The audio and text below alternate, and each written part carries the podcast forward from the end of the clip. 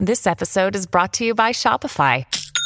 Forget the frustration of picking commerce platforms when you switch your business to Shopify, the global commerce platform that supercharges your selling wherever you sell. With Shopify, you'll harness the same intuitive features, trusted apps, and powerful analytics used by the world's leading brands. Sign up today for your $1 per month trial period at shopify.com slash tech, all lowercase. That's shopify.com slash tech.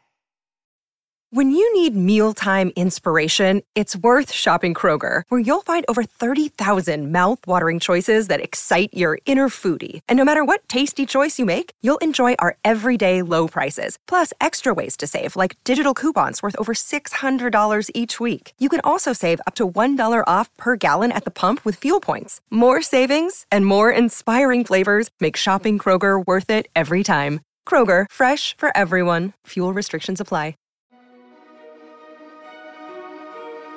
And we've got interdependent. And interdependence is the extent to which our outcomes are mutually constrained, mutually influenced. So whether I like it or not, what you do is impacting me. Hi, and welcome to Deep Leadership. I'm your host, Jon Rennie. Well, I hope all is well with you today. It is another beautiful day here in North Carolina, and this episode is brought to you by our sponsors, Jeremy Clevenger Fitness and the Sasquatch Flag Company. Both of these sponsors help me bring these shows to you each and every week, so I encourage you to click on their links below and check them out. I have another great show lined up for you today, but before we get started, I just want to remind you to check out the leadership books I've written on either Amazon or my website, jonsrennie.com. This year, I'm offering a new way to purchase all of my books for a discount. I bundled the books into what I call the Qualified Watchstander series, and you get all three books for 15% off the individual prices. This offer is only available on my website, so check it out if you're looking to step up your leadership game this year. Also, I wanted to remind you that Deep Leadership is ranked as a top 100 management podcast in the U.S., and I wanted to thank each and every one of you for listening in each week and sharing these episodes with your friends. You have helped this podcast grow into a top performing show, so thank you very much. Well, that is it. Today, we're going to be talking about building collaborative relationships, and my guest is Dr. Deb Mashek. She is the author of Collaborate How to Build Incredible Collaborative Relationships at Work, even if you'd rather work alone. Deb helps us understand the best ways to build and foster relationships and get things done. Now, this is a critical skill for leaders in 2023, and this discussion will help you become a more effective collaborator. So, are you ready to dive in? Let's get started.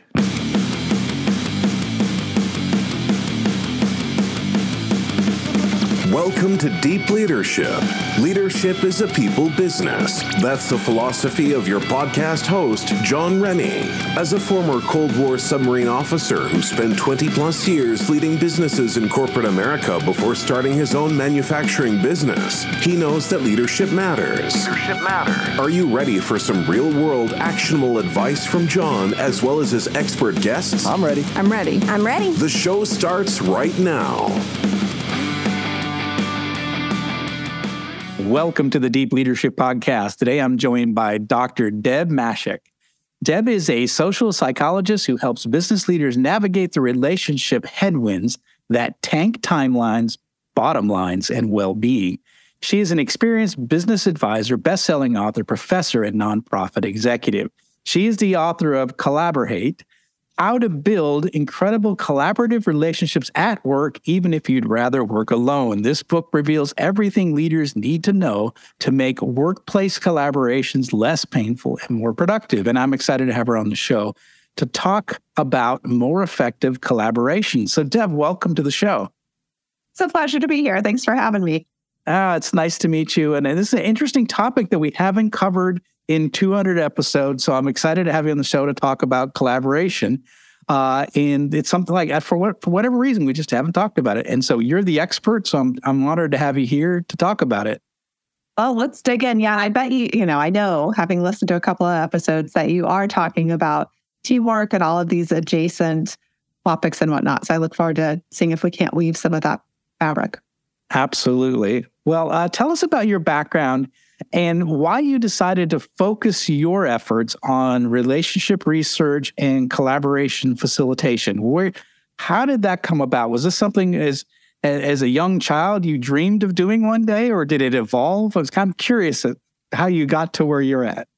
Oh, there oh, is it. There's the deep story. So I'll try to give you a thumbnail version of the deep story, which is that I say the trailer park, my parents' alcoholism, and my PhD. These were my three great teachers of collaboration. So I grew up in Western Nebraska in a double wide trailer on a trailer park where, you know, the rules were basically, you know, don't or go outside, with the other kids, and don't go get an adult unless somebody's actually hurt um, which meant that I had lots of opportunity to be free range, which, you know, in terms of figuring out what to play and how to make rules with other kids and how not to be, you know, the, the jerk kid that nobody wants to play with, but also how to have your own boundaries and establish, you know, establish your interest and whatnot. And so the, trailer park was this fabulous space where, you know, we weren't allowed to leave the chain link fence that surrounded the trailer park. But other than that, it was a pretty open playmat for figuring out social dynamics, which is incredibly useful. And then on the side, or the next step up is my both of my parents struggled with alcoholism um, their entire lives. They both died when I was 24. Mm. But what that means, you know, for a lot of kids who grow up amid addiction is that the parents aren't necessarily able to do as much adulting as perhaps you would would be ideal. So, you know, being able to be responsive to the kids' needs and whatnot. And it's a little bit convoluted, perhaps perverse. That what that means is that I needed to look outside the family um, to to develop those those relationships uh, and whatnot for some of my basic needs to be met. And so figuring out, you know, reading the social situation, figuring out, you know, who, who's likely to to get you know knocked off the rails tonight if I do the wrong thing or whatnot. But to be able to to go out to those relationships out there in the the community, whether it's my teachers or the the parents of my friends, and form connection in order to be self sufficient. So there's kind of an interesting thing there. Interesting. Yeah, that makes yeah. a lot of sense, actually. Yeah. And so all of this, I am convinced, led me to this point where um, I miraculously made it to college. That was never an expectation in my family, but there was an amazing high school counselor who made that possible. And then amazing teachers in undergrad. And somehow I wind up in graduate school. And my first semester, I'm taking this class called The Psychology of Close Relationships, and I was entirely smitten. So, yeah, I, I know you mentioned like you're you're in grad school right now, but feeling of wanting to read every single article and showing up and like raising my hand. I wanted to ask questions and have comments on every single thing. And that is when I realized, well, first of all, that there's this entire field on the psychology of close relationships and second of all, that I absolutely loved it and decided I wanted to commit my whole career to this. So then I, you know, was was teaching and researching on the psychology of close relationships and ended up uh, through so so grateful for this opportunity. Ended up as a professor out at Harvey Mudd College, which is in Claremont, California, one of the Claremont colleges, and spent a lot of years there teaching, researching, engaging with students around this topic. And then the opportunity came up to, um, I don't know if you know about the Claremonts, but it's really cool. There are five totally independent colleges co-located on a single square mile of property.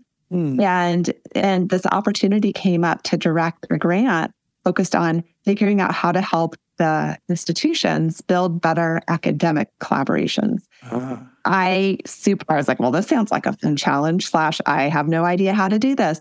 And then I realized, like, actually, I do the exact same theories and models and strategies for developing interpersonal connection and relationship. I thought, you know, I'm, I'm going to use these. I've got this toolbox. Let's see what we can do with it.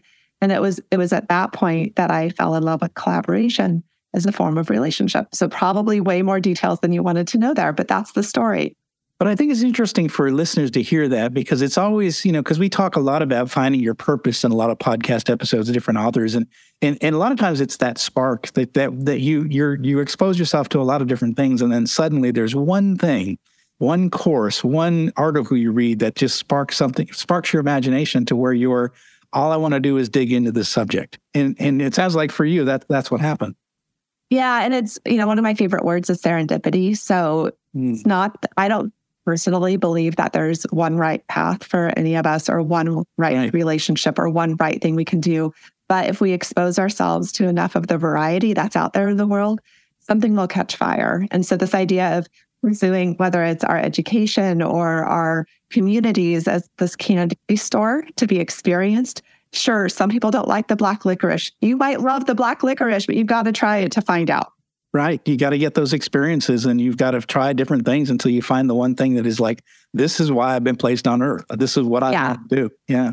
And to be open to the possibility that something will surprise you. And when yes. that happens, to give yourself permission to go after it. Yeah. Yeah. Wow. Well, we weren't going to talk about that today, but that was a really good uh, segue into uh, into, or not a segue, but like a, a, departure from from the subject. But it is a really important point about finding your purpose in your dreams. But uh, that's that's a great great story, great uh, a great example of how you expose yourself to a bunch of different things, and suddenly now you're the expert in the, in collaboration. So it's wonderful. I'm sure I've exposed myself to other things, or like never again will I do that. That's a good too. Yes, exactly. that's that's been more of my story through my career. so, I when I was a, a professor, I used to tell this my advising students of, you know, take whatever classes you want, and if you find something that you hate, that's just as valuable. That information is yeah. just as valuable as finding the class that you loved, because now you can. There's a whole bunch of stuff you can rule out once you find yeah. the things that you hate. I, I totally agree with that. Absolutely. So, like, tell us about your book. It's called Collaborate, and uh, we'll make sure we pronounce that. It's collaborate with H in the middle of it. So, we'll talk about that in a bit. But uh, what was the reason um, that you wanted to focus of this book on collaboration? And who is the book for? Is it for the business, uh, so for leaders, for the business world? Who's the customer? Who's the who's the reader for this book? Yeah. So the ideal reader that I had in mind as I was writing it was this is what you're not supposed to do. Anybody who, re, you know, anybody who needs to work with other people to whether it's to bring their dreams together or to just as a function of their jobs, um, which is pretty much everybody. But yeah, I was hoping to speak to the the managers, the leaders, the people who have the agency actually bring in some of these interventions into their workplace. That said, uh, you know, there's an entire chapter. You, I mean, you've read the thing. So everything builds up to this workshop that's a DIY that any of us could do as individuals too. So ideally, business leaders are looking at it saying, hey, yeah, we, we've got some challenges here. Here's a tool that we can use. But any individual can also can also parlay those into useful useful knowledge uh, to improve their collaboration their okay. relationships with their clients. Yeah, that's, that's the way I saw it as well too. It's it's definitely for the business environment, but can be used in a lot of different environments. Uh, you know, nonprofits, uh, you know, churches, uh, anything where you're working with other people to get things done. Essentially. Oh my gosh, yeah, yeah. And honestly, like these same strategies work really well in our families, and like you said, in our churches and in our civic organizations and in neighborhood watch and in all the places where there are different people with different interests, different motivations coming together trying to figure out what could we do together and actually getting off the dime to do it and then doing it in a way that's sustainable and healthy. It's it, this this idea of playing well together permeates our lives. yeah, it does sure does for sure. Um, so the significance of the silent H, we it's collaborate, and so uh, so talk about the H. Why is it hate? Yeah, so I got to say, some people love this title, some people hate it, but I figure, you know, people are talking about it, so I'll take it. So I wanted to put the H in there because I have a bit of a soapbox, which is culturally, there's a lot of rah rah celebration. You know, teamwork is great, all things togetherness is great. We love collaboration. Let's collaborate on everything from our, our day's lunch order to some huge deliverable for the company. And it, and I, I think we need to pause on that a little bit because it's actually really difficult to work well together. It's difficult to do it in a sustained way. And unless we give voice to that, sometimes I say it's a silent H. If we give voice to that silent H that's in there, we're going to learn what the struggles are. And once we know what the struggles are, we can start thinking about how to do it better. And once we know how to do it better, we can make this whole collaboration thing way more productive way more healthy for way more people. So we wanted to put the collaborate, wanted to give voice to the H, calling it collaborate. So that's the that's the backstory there. you know, I was thinking about it because like the subtitle is um the subtitle is uh, how to build incredible collaborative relationships at work even if you'd rather work alone and i was thinking about that and, and i talk a lot about um, because one of my experiences with is is with introverts, and so I always found that there was tremendous power in listening to my introverts on my team. And I wonder if some of the people that want to work alone, I wonder if there's personality types that are like I love collaboration. You know, your marketing and your sales types, and you know, you maybe have your engineers and your accountants are like, I do not want to be doing this right now. So, is is there personality types that are more pro collaborative and and anti collaborative from your research? So when I put that sub subtitle in there, the like even if you want to work alone, the people I had in mind were the people who had significant burn marks from mm-hmm. collaborating with other people before. So they've tried it. Um, in fact, you know, to get ready for the book, to write the book, I, I conducted some research. I ended up sampling 1,100 people, all in the United States, who were employed full time. And I tried to come up with the most ridiculous question I could, which was this Have you ever been in a collaboration that was absolutely horrendous? I thought, you know, that was the amplifier I came up with, absolutely and horrendous. And it was like, I don't know, I don't know if anyone's actually going to do this freaking 70%. So seven out of every 10 participants said, yeah, I, I have been. And I also asked, have you been in one that was absolutely incredible? And something like, you know, 8.5 out of 10 said yes to that. So okay. thankfully, more people are having good experiences than bad. This is a whopping percentage of us out there in the workplace who are saying, like, sometimes this stuff sucks.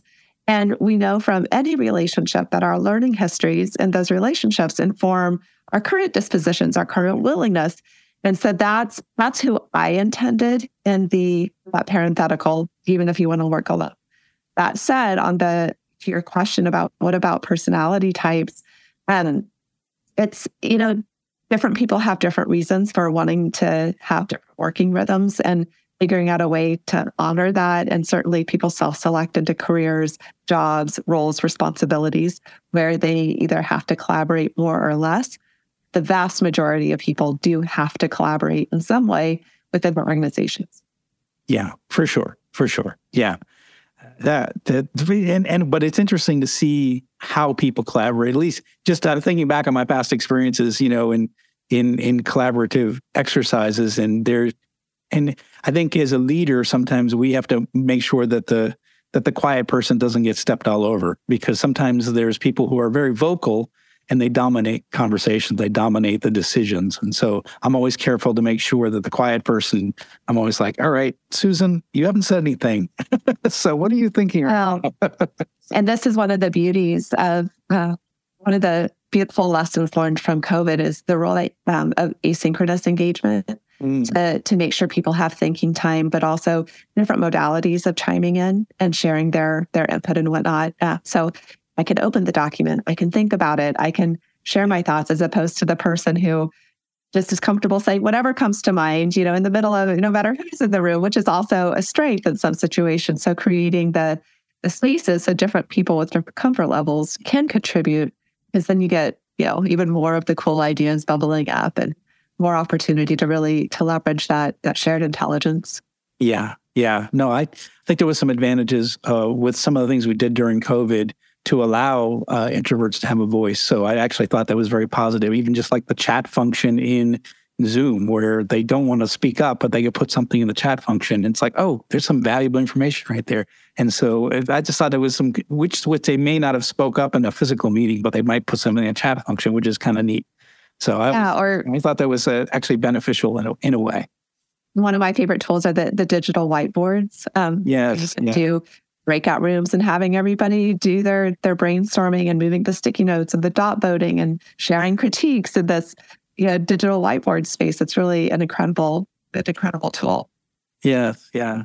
So for those that that that that had these bad experiences, what what do they hate about collaboration? What were the what were the themes in terms of the why we, we don't like it? Oh my gosh. So for fun one day, I sat down and was like, a list of all the ways that collaboration sucks. And in no time at all, I came up with about 20. And there are 20 in the book. And since then, I've, I've heard others from other people. So it includes things like dropped alls, where people say they're going to do something and then they don't do it, or they come up with some bizarre interpretation of what they thought they were supposed to do that doesn't align with anybody else's interpretation. Or, you know, hey, we have a timeline and we're all going to meet it, right? And everyone nods, nods, and agrees. And then the person, somebody shows up to the meeting, they haven't done what they said they were going to do. They totally forgot that they were supposed to do it. And things like people strong arming their opinion into the group to convert the group into taking action in their direction, or the person who eh, leans back and crosses their arm and says, "Well, I'm not going to." I'm not going to get involved. I don't understand why I'm supposed to be here. So there is just such an incredible array um, of ways that collaboration goes off the rails. Mm-hmm. Unfortunately, yeah but so so why collaborate anyways i mean uh, should we just work alone i mean you know i think today we're, we the, we've got a work environment that is rapidly changing and in, in, my opinion i think we need the collective wisdom of a team to be able to withstand all the changes and be able to make the right decisions but uh, why why collaborate in the first place why not just have everybody work alone right? And certainly there are some people who would really much prefer that. And this is why I think we need more good collaborators because everything from so imagine you as a person as a one individual on the collaborative team. When your collaboration, collaborative relationships are strong, you're happier, you're more satisfied at work, you're less depressed, less anxious. In other words, our individual well-being um, matters and depends in some part on the quality of our workplace relationships. Great. That's one reason to do it. The reason is thinking at the team level, when our collaborations are sizzling versus fizzling, we're able to go further faster. So when the, you know, you think of the gears of the clock, when they're actually articulating well together and they're moving right and, you know, there's no grit in there, like bumming up the works. And we're we're able to better meet timelines. We're better able to surface the innovative ideas, come up with the the cool solutions, whether it's to solve a a social issue in a nonprofit setting or trying to create a new product and getting it to market quickly. Um, so that matters for the teams. And then thinking about the organizational level, both of those things, whether it's, you know, I have happy employees who are not looking for another job, or I have teams who are getting their stuff done really quickly. And my goodness, we're able to get to market quickly. Both of those are influencing the bottom line uh, which, you know, like I don't have to pay for turnover cost or rehiring cost or things like that. So everything from timelines, bottom lines, well-being, innovation matters when collaboration is going well. And then there's this, you know, kind of the bigger picture question of like, so why do we, yeah, like you said, why do we need collaboration in the yeah. first place? From the humble opinion that, you know, the, the really challenging problems we face as a society, whether we're talking poverty, climate change, education. Um, none of those are going to be solved by any one person. Yeah. They're unlikely to be solved by any one team, any one company, any one organization, any one sector. So it's through that that integrative synthetic knowledge that crosses boundaries, whether it's crossing disciplines or, you know, within a company, the departments. So, you know, like we all need to be organs, the organization. That sounds kind of gross and biological, but also that metaphor of, you know, there's value in being able to work together to address these big needs that are out there in a, in a pretty times desperate world. We'll be right back after a quick word from our sponsors. Leadership skills are like any other skills. You need to practice them to get better at them. Best-selling leadership author Jon S. Rennie knows this. That's why he's written a new book called You Have the Watch. It's a guided journal for leaders designed to take you through an entire year of leadership training. By the end of the year, you will master 50 of the most important leadership skills. If you want to have a greater impact on the results and people in your organization, go to youhavethewatch.com and pick up your copy today. This episode is brought to you by Jeremy Clevenger Fitness. As a high performing leader, you know that leadership isn't about telling people what to do, it's about leading by example. And for most people, the one area that they're lacking when it comes to leading by example is their health and fitness. By improving your health and fitness, every other area of your life improves.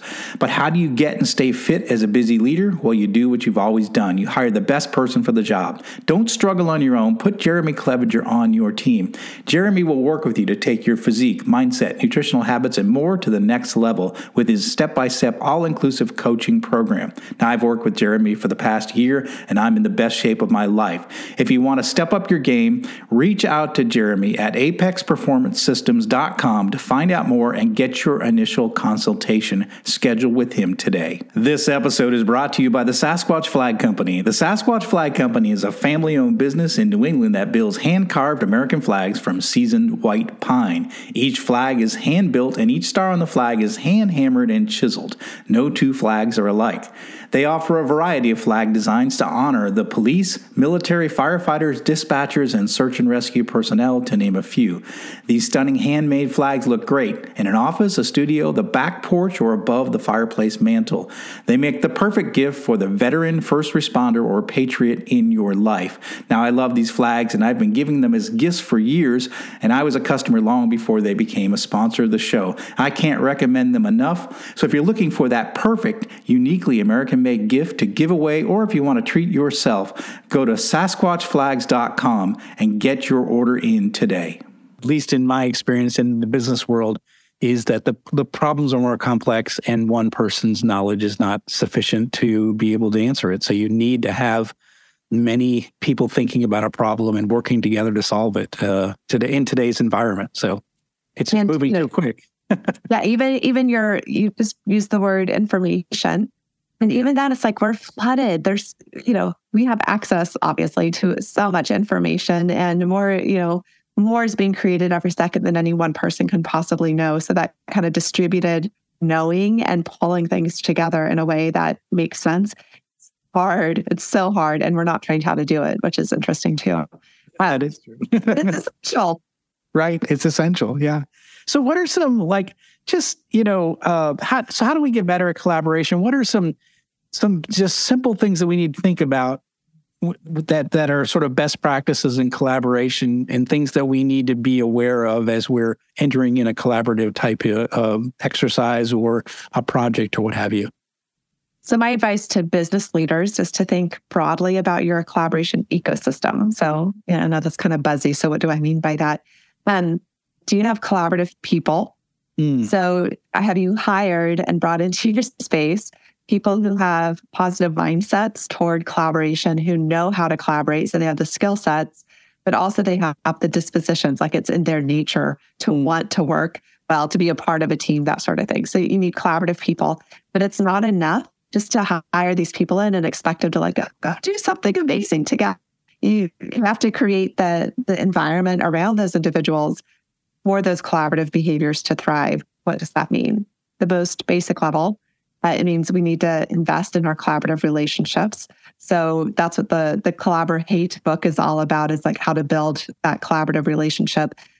Then even beyond that, there's this environmental piece of do you have the tools and processes in place that enable great collaboration?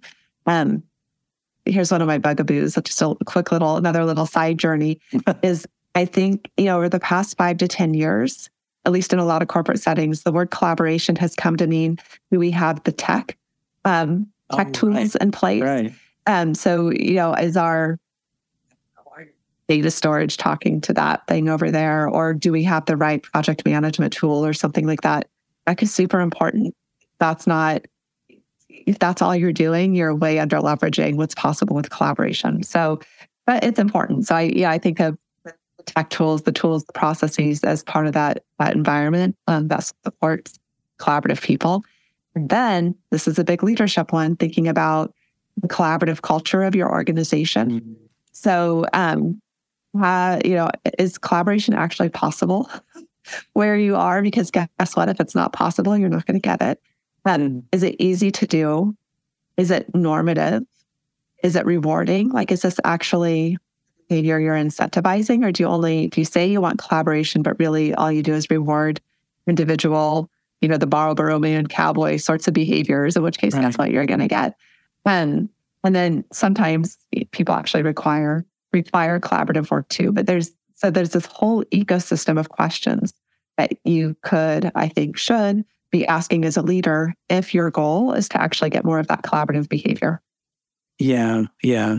I, you know, it's interesting. I, when you said collaborative culture, that really triggered something in my mind because having worked for three global companies, I I went my last my last corporate job that I had was in a, a global company that had set up this matrix organization such that we were forced into collaboration on projects, and then everybody in the room had a different boss. so, and we had always different priorities and different and to the point where in, and different um, agendas to the point where we we we couldn't collaborate. We we because everybody had their own uh, version of what they wanted to get done in these in these you know projects to the point where it was just argumentative and and and we we never moved the ball forward because it, they they created a situation where everyone was in conflict and then we threw every all these people in conflict in a room and said you guys need to collaborate. And we all had separate bosses with separate agendas and and it was the most frustrating experience of my life because we never got anything done. There was mm-hmm. nobody in the room that could resolve the issue either because we were all matrix we all had matrix bosses. And so it was just a very frustrating experience. So the idea of having a collaborative culture is is something i saw uh, one with that that wasn't there and one of the reasons well, we never got things done and I got to say, where my mind goes, and I'd be curious to hear your reflections on this, is right away I'm thinking, oh gosh, so there was this an important step step missed of saying, what is the company's north star? and What are we actually trying yeah. to do? And thinking about how do all of our goals and objectives derived from that one. So the fact that there were uh, tensions and priority or priority tensions there, like okay, so what what step was skipped in, in terms of really yeah. what we're supposed to be doing in the first place because that whole metaphor, we should all be organs within the same organization. We're, we're serving one goal.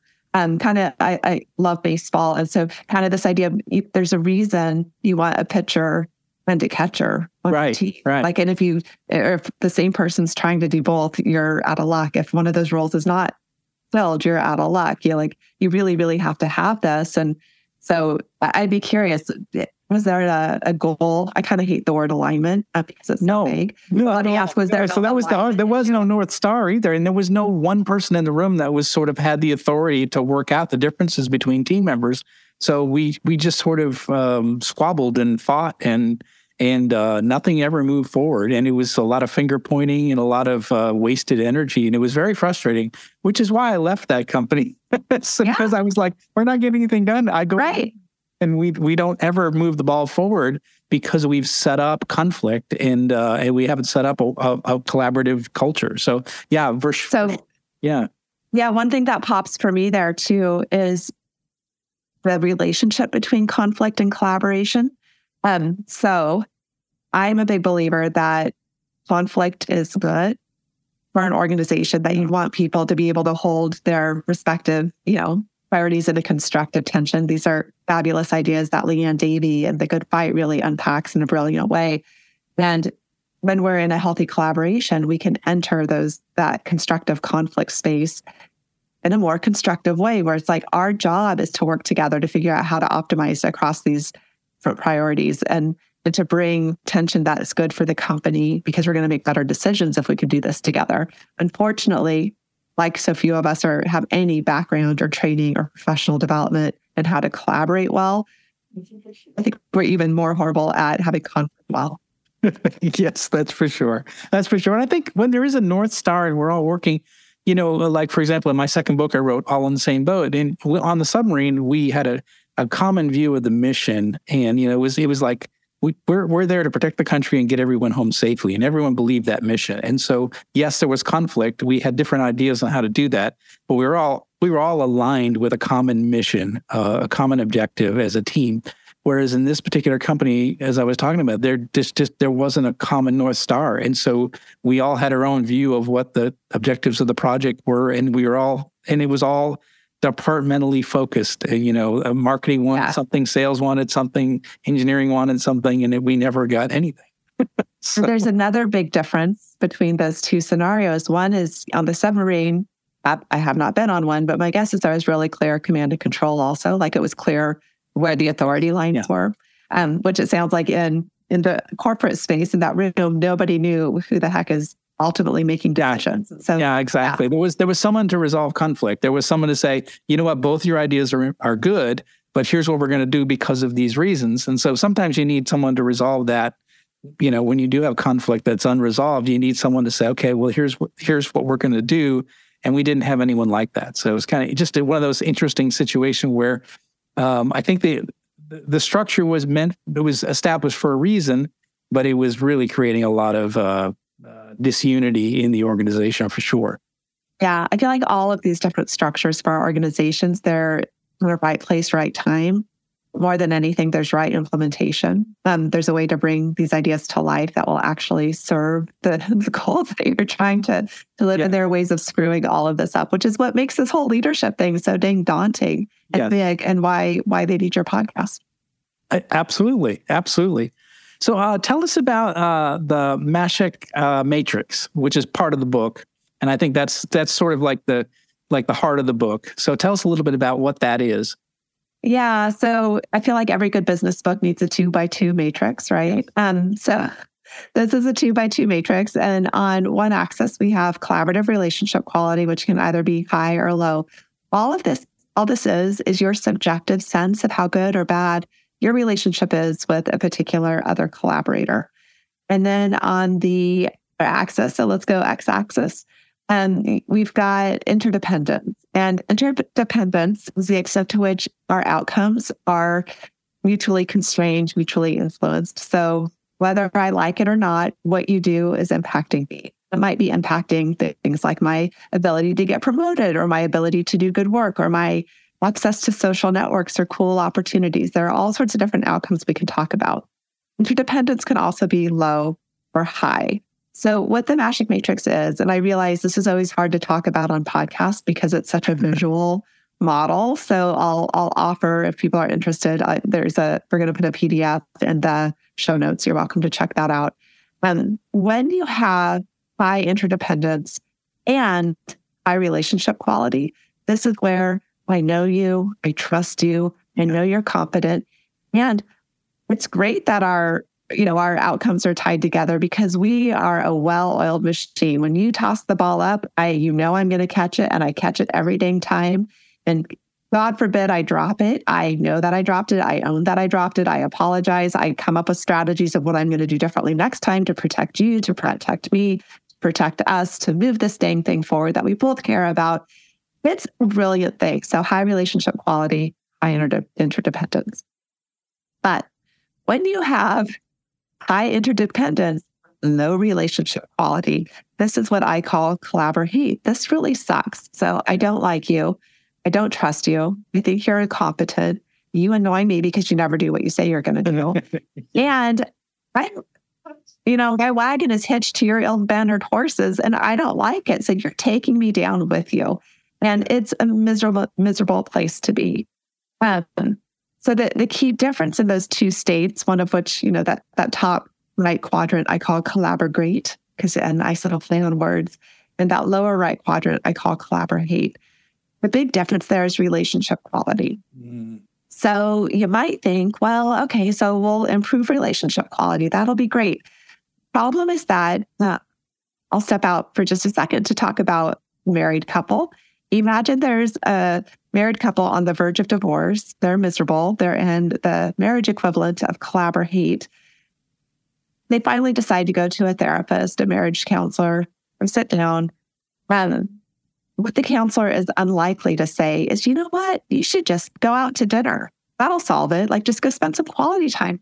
We know going out to dinner is great for relationship quality, but there's some other problems that need to get fixed first. So, what the is more likely to be encouraged if the resources are there in the couple, is to somehow increase independence.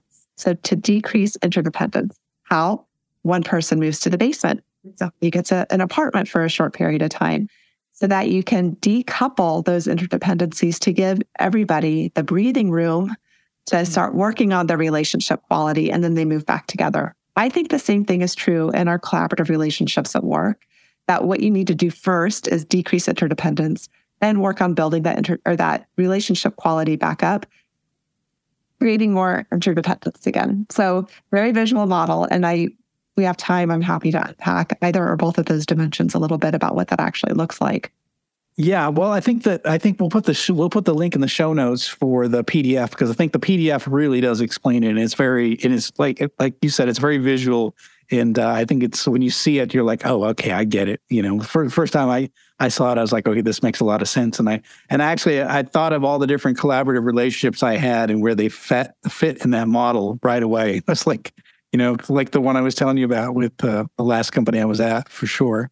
But um, yeah So, what um, you know, as we as we wrap things up, uh, what are some other things that we need to think about when it comes to collaboration? I know we're just giving like a primer here. We're giving you like a like a quick summary on collaboration and the book. And again, lead listeners, I, I highly encourage you to, to seek this book out because this gets a goes a much more deeper than we're getting into in this conversation. But what are some of the things that we we need to be thinking about when it comes to collaboration?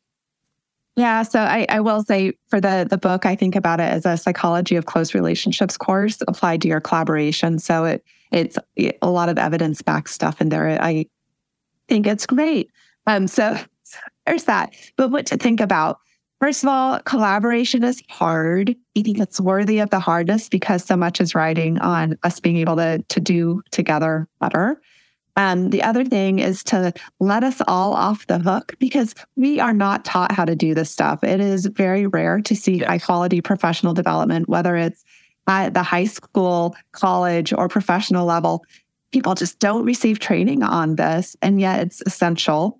Um, employers demand it. Our efficacy in the workplace requires it. And yet we're all just kind of feeling our way around how to do this. I want to let us all off the hook of we're struggling because it's hard and because we're not helping ourselves or each other figure out how to do it well. So yeah, I hope the I hope the book offers a stepping stone uh, to improving that. Absolutely, yeah, you're right. I think you, you, you hit the nail on the head. We're not trained to do this, and I think that's part of the problem. Is we're not trained to do a lot, a lot of things. we we learn how to do accounting and marketing and, and legal and we learn hard skills and we miss out on some of these relationship skills and, and collaboration skills. We're not trained on it. Well, and yet we spend all our time doing that. So, oh my gosh. And just to plus one that, we're also not trained how to be good spouses, how to be good parents, how to be good friends. So, socially, societally, there's all this mythology around oh, we're social creatures. We must be great at this. Oh, it's really freaking hard um, to do well. And I always joke that you know I took labor and delivery classes before my son was born, and that's that's where the training stopped. And come to find out, that was the easy part. Yeah, exactly, exactly. Um, so, how can uh, people find out more about you, uh, what what you offer in terms of services, and and this new book? Sure. So we'll put a, a, link in the show notes too to my newsletter. It's called One Simple One Simple Tip, and big surprise when I send it out. There's one simple tip in there on how to improve your collaborations, and I just send it out twice monthly because I don't want to be annoying.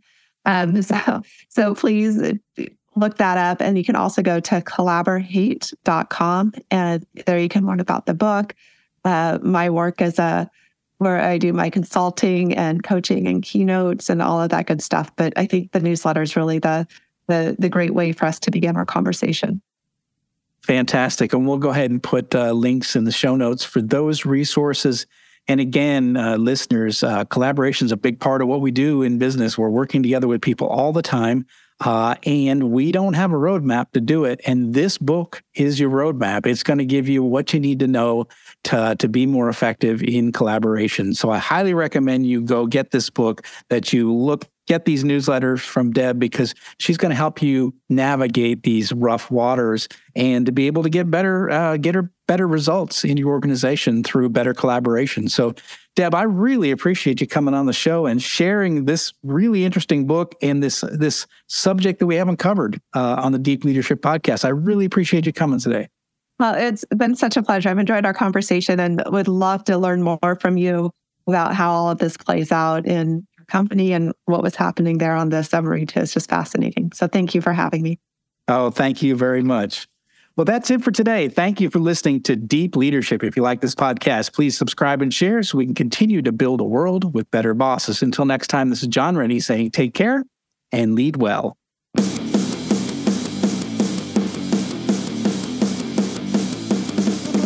Thank you for listening to Deep Leadership. Thank you. Thank you. Thank you, thank you, thank you for all you do. We hope you enjoyed today's episode. For more information and updates, please visit our website at www.deepleadershippodcast.com or jonsrennie.com. Until next time, take care.